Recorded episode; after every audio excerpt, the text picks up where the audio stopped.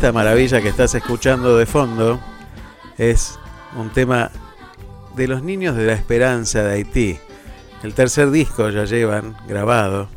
Y bueno, hay alguien que, mira, no sé si te acordás, hace más de once años ya, un terremoto tremendo, tremendo, destruyó lo poco que quedaba de Haití, porque era un país que ya venía golpeado por cuestiones de la naturaleza y por cuestiones que tenían que ver con otras razones de este mundo, inentendibles de este mundo.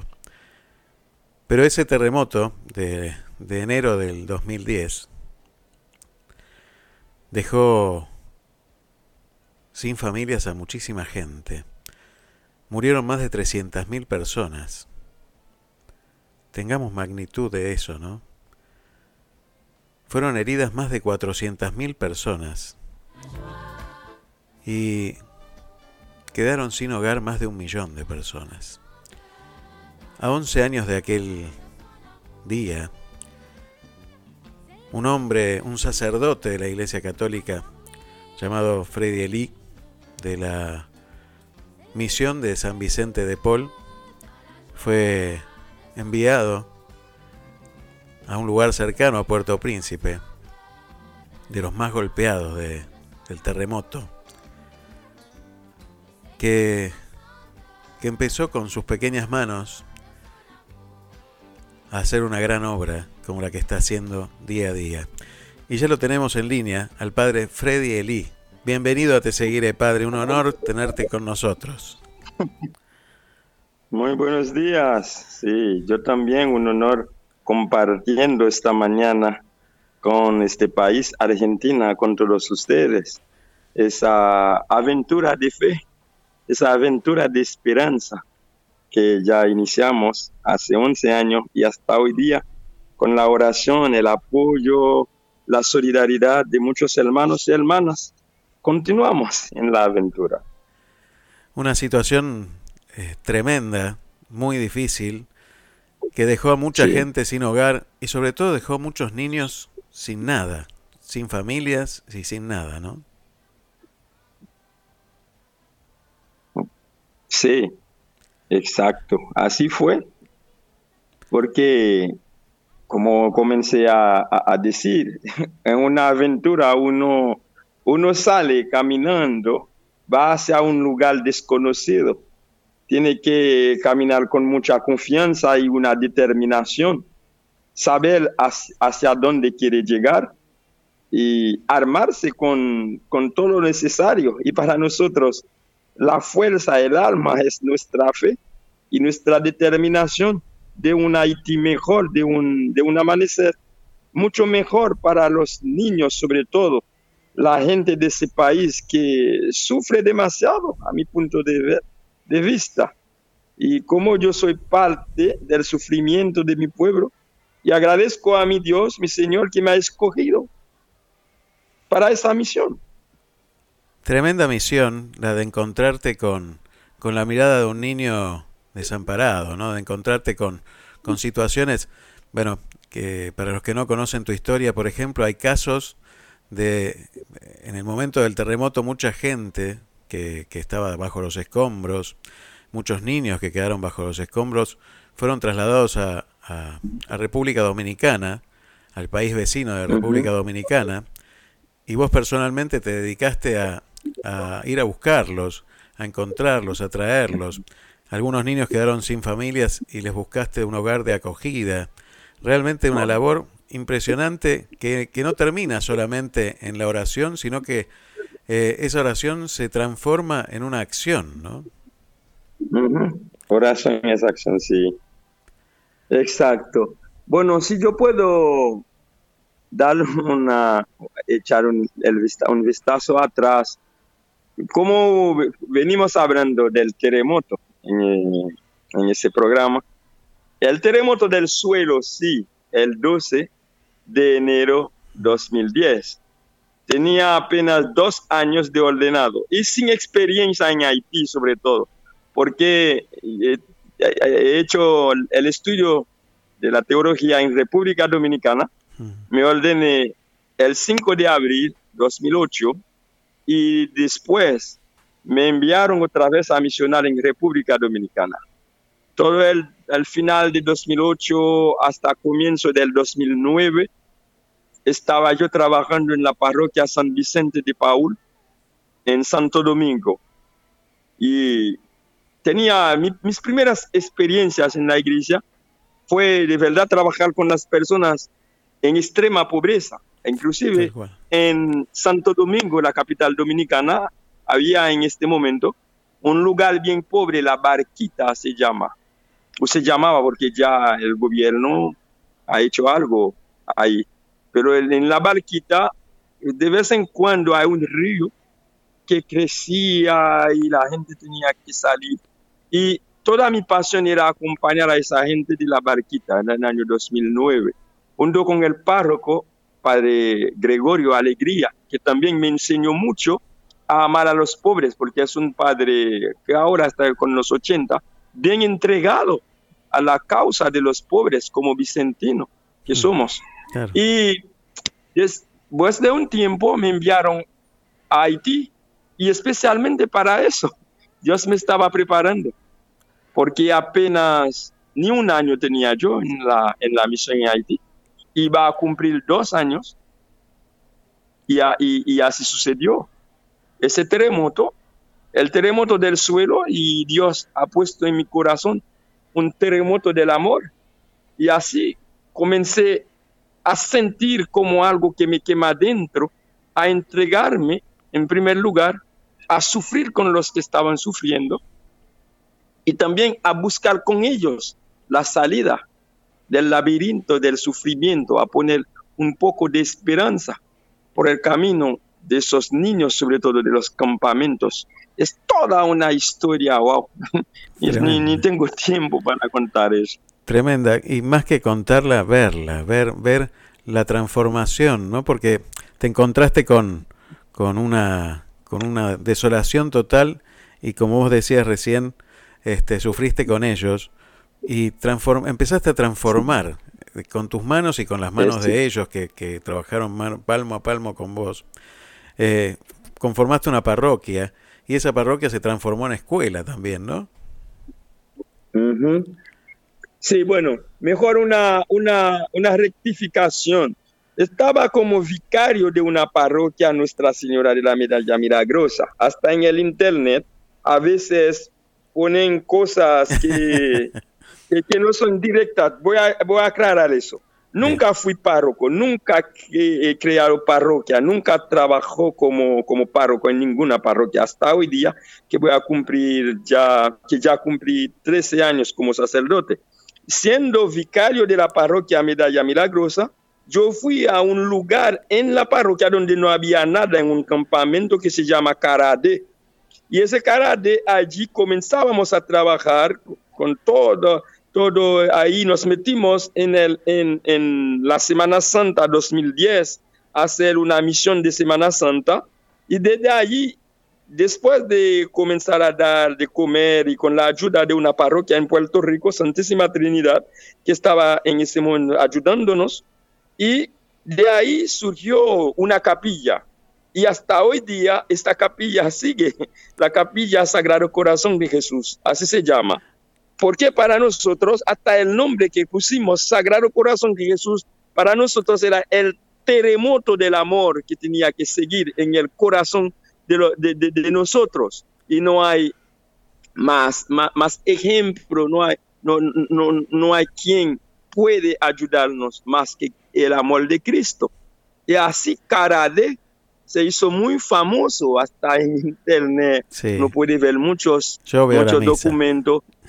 Sí, ahí nos encontramos con los, con los niños desamparados, y hasta ese niño que usted ya conoce en foto, sí. Isnel Augustin, que ahora, que hasta ahora está con nosotros en el proyecto, y es el orgullo nuestro ver a ellos crecer, ver a ellos llegar con muchas dificultades, pero llegamos a esta transformación de vida. Es maravilloso, es maravilloso. Y yo te quiero preguntar, si yo te nombro a Nicolás García sí. Mayor... Con... Si te nombro a Nicolás García Mayor, lo ubicás, ¿no? Sí, Nicolás García Mayor. Ay, sí. Ese es todo. Bueno, hasta antes de mencionar a Nicolás, tengo que mencionar a otra argentina, una que trabajaba por la, por la O I M en Haití. Se claro, llama sí. eh, Ana. Ana. Ana. Sí, sí. Y, y, sí. Bueno, porque y, y, Nicolás está es con ella. Nicolás está con nosotros. Con ella llegué sí. a conocer a Nicolás. Y Nicolás está con nosotros en esta charla, padre querido. Hola. Wow, saludo Nicolás, qué bien, mami. ¿Cómo anda mi amigo? A mi gran hermano, amigo, todo bien. Wow. Qué orgullo estar en un programa en tu país, Argentina. Qué orgullo escucharte, sí. qué orgullo escucharte sí. y que la gente te conozca. Gracias, sí. Se me sale el corazón por la boca de escucharte, la verdad. Más allá de que, que hemos hablado muchas veces, que hemos hablado muchas veces en Haití, pasado noches enteras, mañanas, conversando y, y escucharte y escucharte de vuelta siempre nos renueva la fe, la, la esperanza. Sos, la verdad, que un, un, un gran ejemplo para todos nosotros, ¿no? Oh, gracias. Y no les quiero contar, no les quiero contar lo que me pasa sí. a mí, cómo se me sale a mí el corazón en este momento de tenerlo a los dos en la radio. La verdad que eh, no lo puedo creer, tener a, a al padre Freddy, al padre Freddy se cortó, me parece, con Nicolás. Nicolás, ¿estás por ahí? Bueno, ahí lo volvemos a llamar. Ahí lo volvemos a llamar a Nicolás porque se le cortó. Bueno, tienen estas cosas las comunicaciones, pero la verdad que tenerlos a los dos Este, realmente es una, una maravilla. Y yo le quería preguntar, vos me decías que llegó Nicolás ahí a través de Ana, de Anita, sí. y, y la verdad que eh, uno ve que hay muchísima gente que, que va llegando a Haití a dar una mano. Eh, bueno, Manos Unidas este, es una organización este, muy fuerte y sí. que, que ayuda muchísimo, pero realmente uno ve que también falta mucho, ¿no? ¿Qué pasa? ¿Por qué? ¿Por qué no puede salir a Haití de donde está, padre? Ok, bueno, lo que yo puedo decir con mis experiencias es un es, falta gente, falta haitianos para comprometerse. Y por eso yo digo, hasta gente a veces me dicen, tú no eres haitiano, por la forma de asumir ese compromiso. Hace falta más, más y más personas para meter la mano, decir que quiero un cambio en mi propio país. Porque si los haitianos no quieren levantarse del polvo, por más dinero que va a llegar, por más esfuerzos de la, de, del mundo internacional, no va a haber nada de cambio. Es, el primer, es la primera cosa que yo veo. Y ayudar a ese pueblo a salir de la ignorancia. Porque es un pueblo que vive todavía de una forma de pensar. En la mente del, del, del, del haitiano está bien difícil. Nicolás no está en línea. Él lo entiende porque ha venido aquí, ha venido en el lugar donde estoy, en Molié Coafer, donde estamos buscando transformar a un grupo. Porque no podemos abarcar a toda la persona, pero buscamos hacer algo. Y la otra cosa es falta de recursos, donde sí debería haber recursos. Por ejemplo, nosotros. Es una forma también de seguir clamando a todos los que quieren ayudarnos, porque tengo un desafío delante. Quiero preparar una nueva generación. Puede ser una utopía, puede ser, wow, mira cómo piensa este, ese hombre. Pero sí hay que preparar a otra gente con otra forma de ver el mundo, otra forma de verse, otra forma de ver la vida. Personas que quieren comprometerse para el cambio de su vida. Nosotros eh, por eso creamos el hogar Niños de Esperanza de Haití. Maravilloso. Porque Haití está sufriendo demasiado. Necesita, necesita salir donde está. Como la pregunta fue, quiero, quiero que nos impide salir, pero hermano, son esas cosas que yo puedo decir. Sí, hablaste de utopía y yo creo que el cristianismo es una gran utopía. Porque el amor es una utopía y hay que creer en ese amor, ¿no? Que multiplica y que, que transforma estos terremotos de amor que vos decías hace un rato, que, que, tra- que trascienden fronteras. Uf, la verdad que es increíble poder conectarse a través de, de estos aparatos hoy Y, y está tan cerca el mundo, está tan cerca a través de esta tecnología, y sin embargo seguimos estando tan lejos. Esa transformación wow. tiene que, que llegar, ¿no? Tiene que, que, que multiplicarse. Esto que vos decías de, del hogar de niños de esperanza, de la esperanza de Haití. Contanos un poquito alguna historia, bueno, eh, la de este niño que decías recién que hoy está colaborando directamente con ustedes. ¿Dónde, de dónde salió, que estaba en la mm. calle? Contanos un poquito sí. este, la historia de Isnel. Okay. Porque por lo menos, si tenemos tiempo, son, en vez de uno, bien corto, son tres historias que yo quiero contar. Por favor. La primera historia es cómo entré en ese juego, cómo comencé con esa aventura.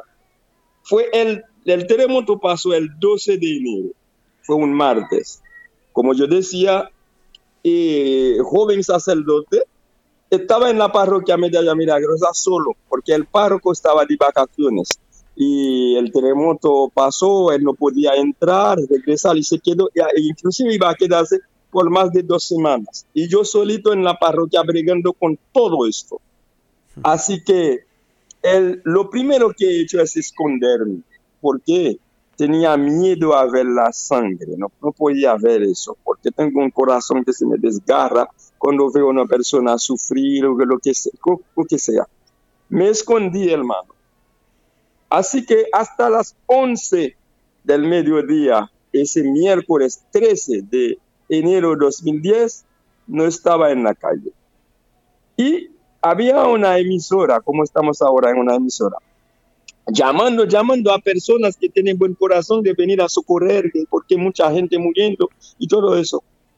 Y sentí algo que me quemaba adentro diciendo, Freddy, ese no es tu lugar, tu lugar tiene que ser la calle ahora. Así como una persona que me estaba hablando, así lo sentía. Y salí de verdad. Y me fui a un lugar donde había muchos muertos y heridos. Y agarré a una niña que tenía una piedra todavía plantada en la cabeza. Y yo salí corriendo con esa niña a un hospital. La, la cargué y el papá también venía conmigo. Ahí comenzó mi, mi misión. Y después esa niña llegó a salvarse por...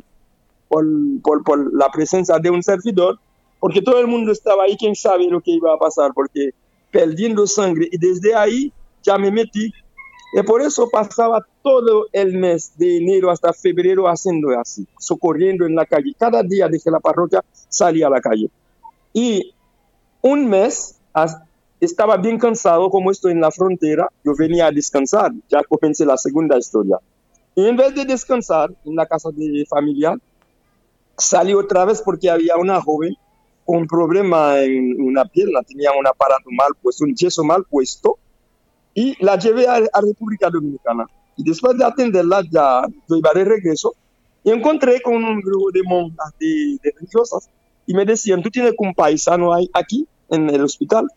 Y ahí iba a encontrarme con una niña otra vez, solita, abandonada en el hospital. ¿Y qué pasó?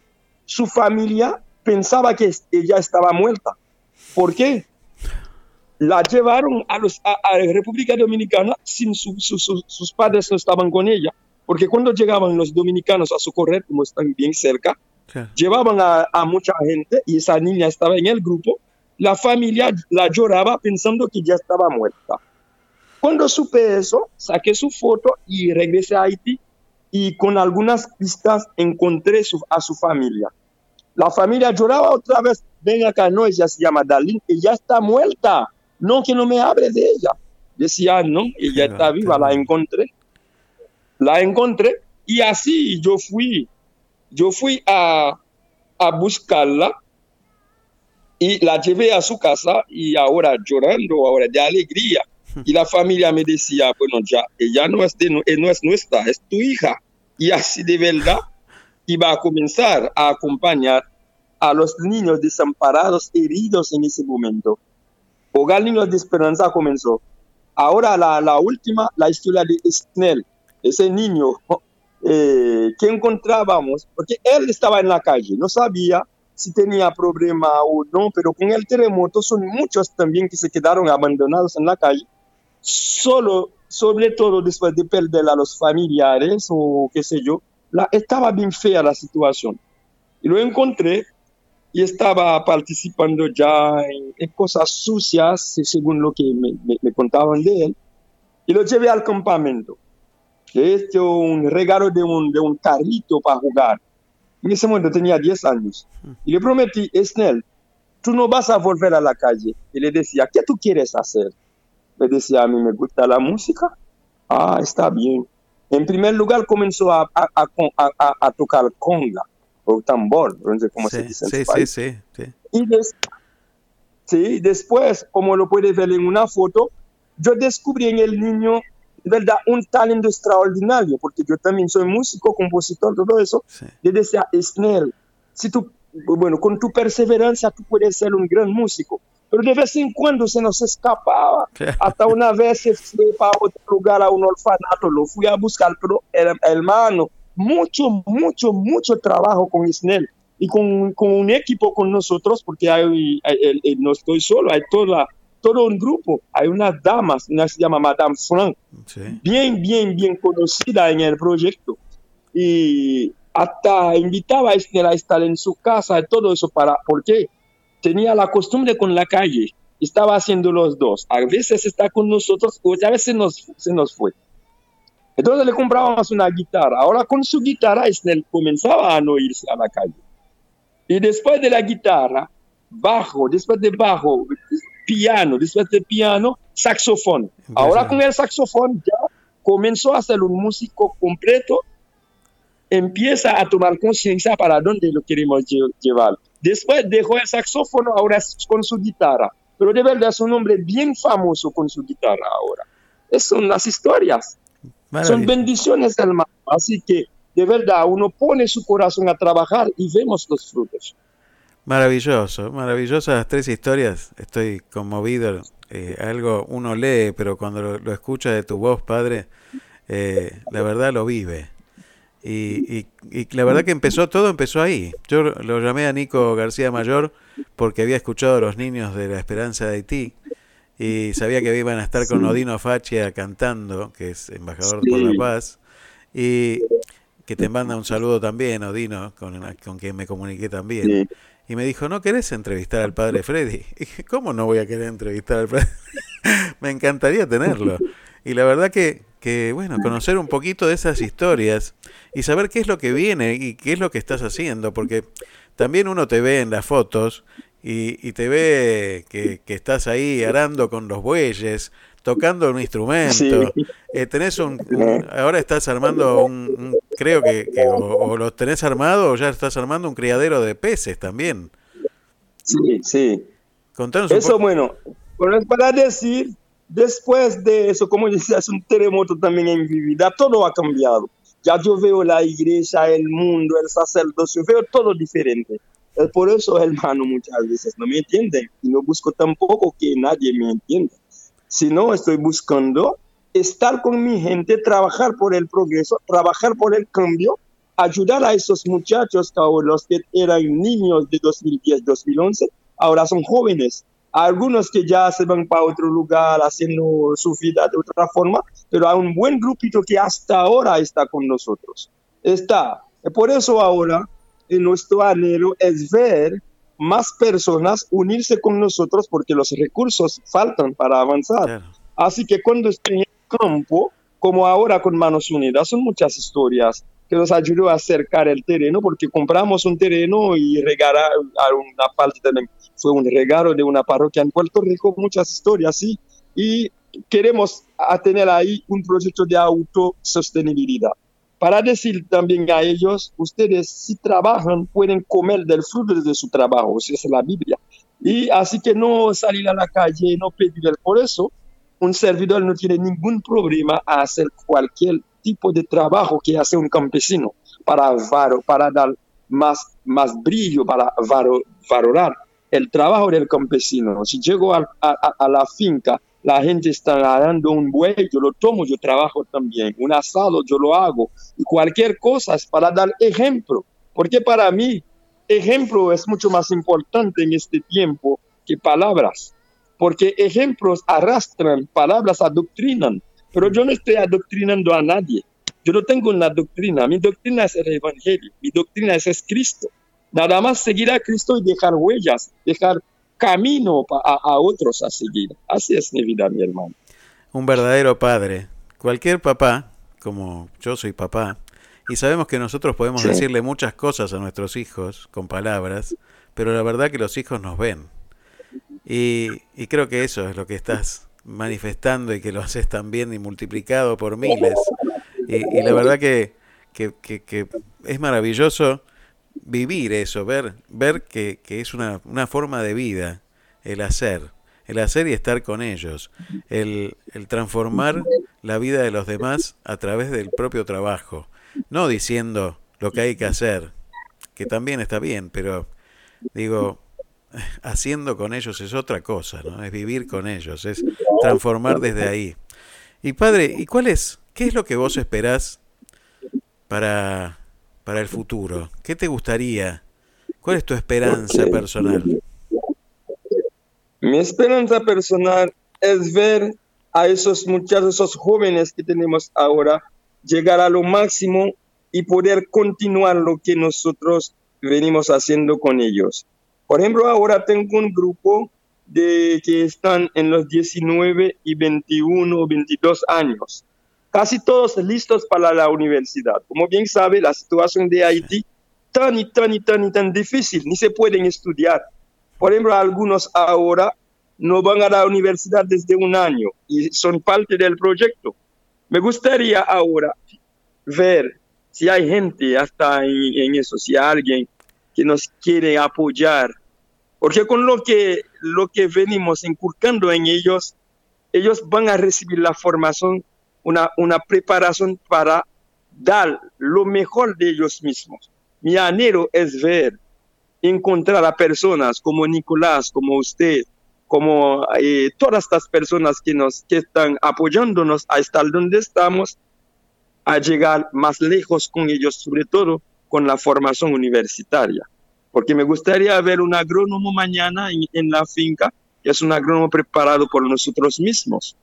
Tener un médico un médico que va a seguir dando servicio, que Hogar Niños de Esperanza no se apague, no se quede ahí donde está, que, que, que perdure en el tiempo para seguir socorriendo a los necesitados. Son mis anhelos, mi hermano. ¿Y cómo se hace para ayudar, padre? ¿Cómo, cómo se puede acercar la ayuda? ¿Cómo, cómo tiene que hacer uno para colaborar con, con ustedes? Ok. Según la experiencia, bueno, ya está, podemos agradecer todo el esfuerzo que se ha hecho. Es por el acompañamiento de, una, de un grupo de Puerto Rico. Puerto Rico está bien cerca de Haití, pero tan lejos también antes del terremoto. Una parroquia se comprometió junto con un grupo de, de, de laicos y el párroco en este momento, acompañándonos con una cuota mensual. Con eso pagábamos la, el estudio de los muchachos, la comida y todo eso. De eso sobrevivimos. De dos mil diez hasta dos mil diez, a dos mil diecinueve. Pero desde dos mil diecinueve a hoy día está un grupo que se llama Amigos de Esperanza en Puerto Rico. Por Julio Burgos, Juan Fernández, Soña, un grupo de muchos que conocen también la, la situación de Haití. Conoce a Haití, ha venido y todo eso y decide acompañarnos. Pero ellos viven también de la caridad, viven de, de lo que uno puede aportar y, y, y con eso ellos nos ayudan. Hasta desde dos mil diecinueve, veinte y hasta veintiuno, Amigos de Esperanza cada año busca hacer actividades para ayudarnos con el estudio. Porque de verdad ahora son los recursos que faltan. ¿Cómo uno puede ayudarnos? Cooperar con Amigos de Esperanza, cooperar con nosotros, porque inclusive nuestro amigo Nicolás también nos ayudó la última vez hasta con, con, con, con fund, fundraising por el internet, a buscar fondos, ayudándonos a comprar comida, a, a, a eso. La, la, las personas que tienen generosidad pueden acercar a, a, a ustedes mismos y ayudar y cooperar a esa, a esa obra. A cualquier forma que, que, que, que desean. Bueno, vamos a ver cómo podemos hacer que desde este lugar chiquito del mundo también, que es este Miramar y Mar del Plata, eh, también podamos llegar hasta ahí, Padre querido. Ojalá que, que, wow. que se multiplique esta voz y, y llegue a los lugares que tenga que llegar. Y bueno, desde mi, desde mi humilde lugar también este, multiplicar y, y empezar a, a llamar por teléfono también a todos aquellos que, que puedan colaborar también. Ojalá que esto sirva sí. también para eso. Padre, yo agradecerte muchísimo, muchísimo tus palabras de esta mañana. Me quedaría hablando contigo todo el día eh, y, y, y siempre. Y bueno, eh, sigo tus misas por internet, tu adoración eucarística. Wow. Es maravilloso poder estar en contacto de alguna manera también. Eh, y la verdad que un agradecido en serio. Me encantaría que nos dieras tu bendición, Padre. Ok. Dios, Padre Todopoderoso, Padre Misericordioso, te damos gracias en este momento por esta conexión de corazón a corazón. A través de los medios de comunicaciones podemos conectar nuestros corazones. Te damos gracias por Nicolás, te damos gracias por nuestro hermano Aldo Baroni, por todos los que están con nosotros en sintonía, todos los que piensan ayudarnos también en el porvenir, la gente en Puerto Rico, eh, el gran artista Odino Faccia, Ana, todos los que están en esta aventura con nosotros. Y te pedimos que derrames muchas bendiciones en abundancia sobre nosotros, para llegar donde tú quieres, Señor, que lleguemos. Te pedimos todo eso en el nombre del Padre, del Hijo y del Espíritu Santo. Amén. Amén. Muchísimas gracias, Padre. Muchísimas gracias. Gracias. Podés contar con nosotros okay. para todo lo que necesites. Eh, contar con este medio, con todos mis medios y con mi palabra, con mi voz, con todo lo que necesites.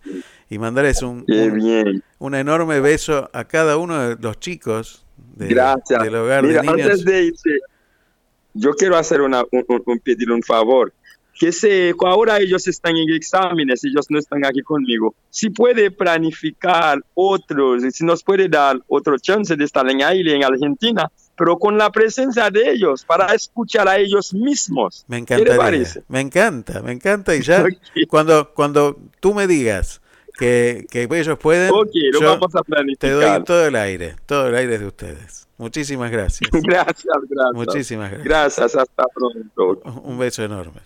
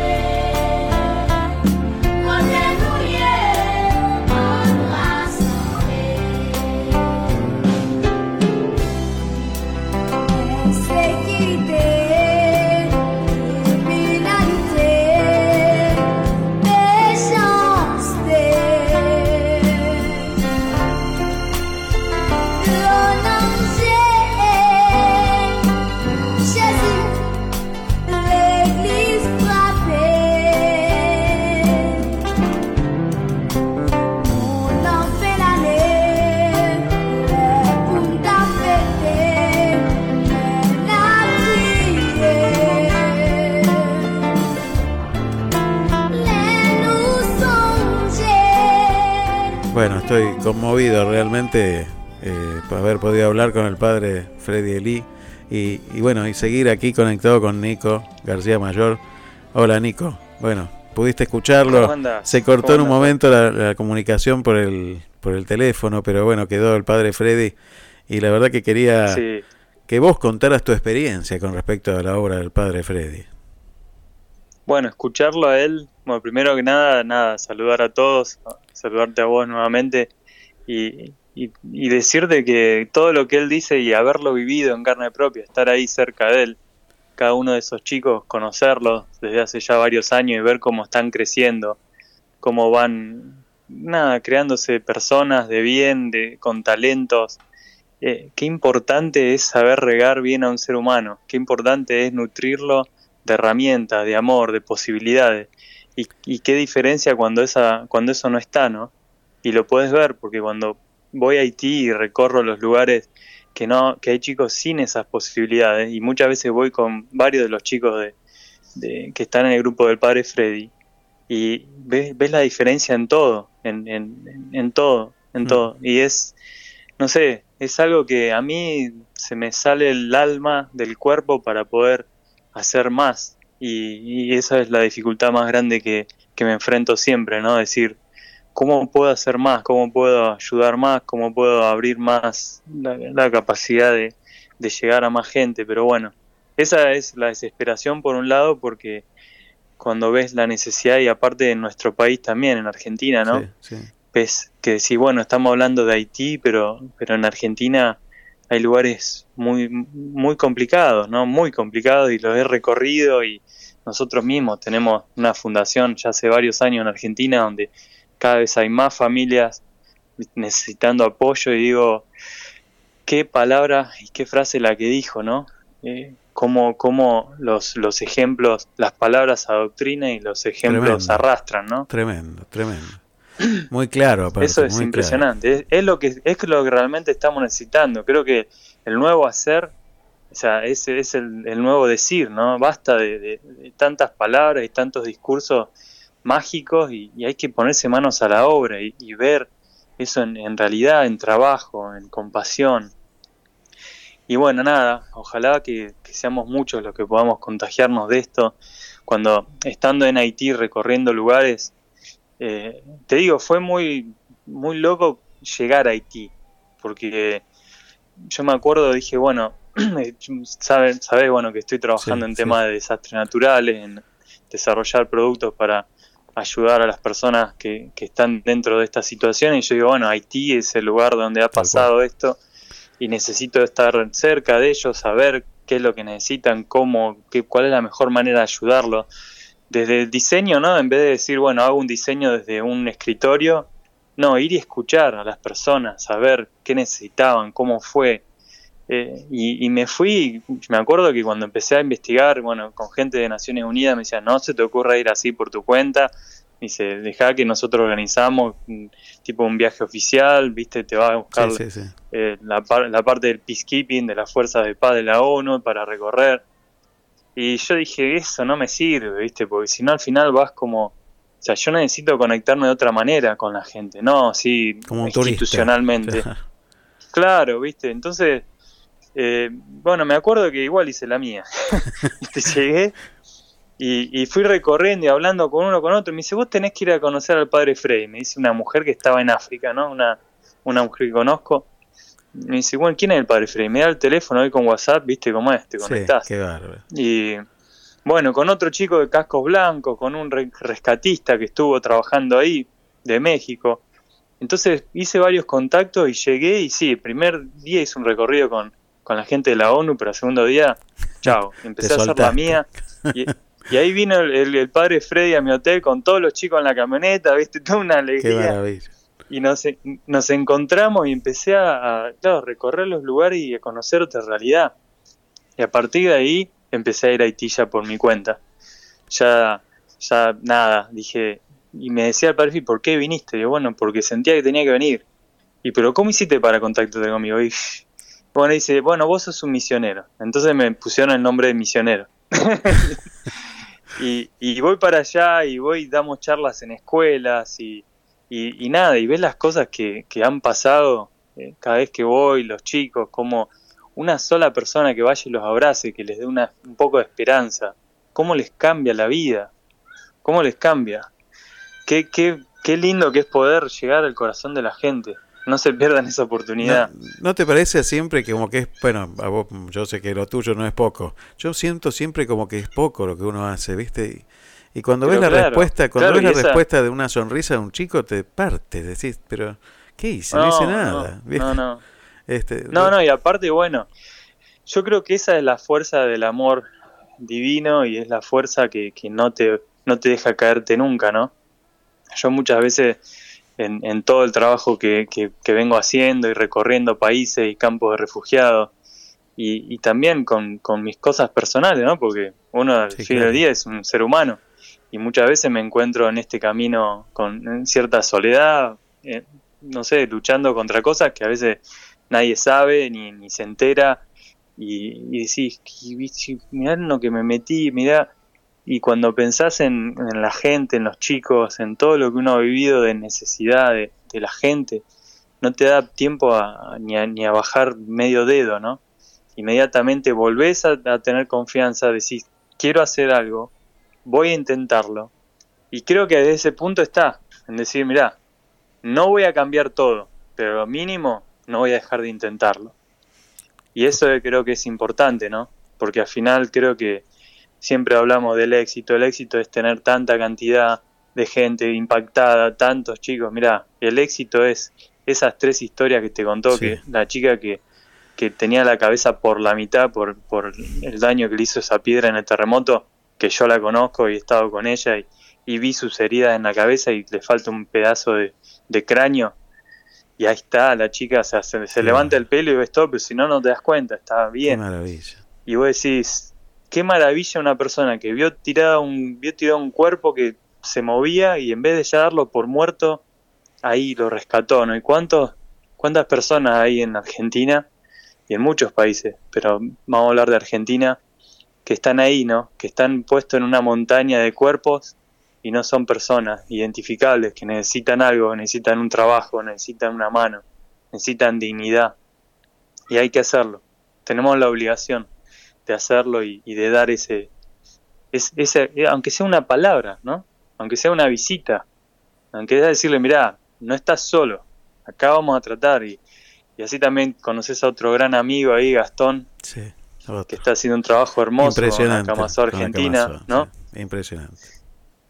Y bueno, y así, y así va la gente. O sea, creo que todos los que tienen una profesión, todos los que tienen un corazón ahí latiendo, con, con un poco de un poco más blando que otros, tienen que, tenemos la obligación de estar, de poner todo a disposición de la gente, ¿no?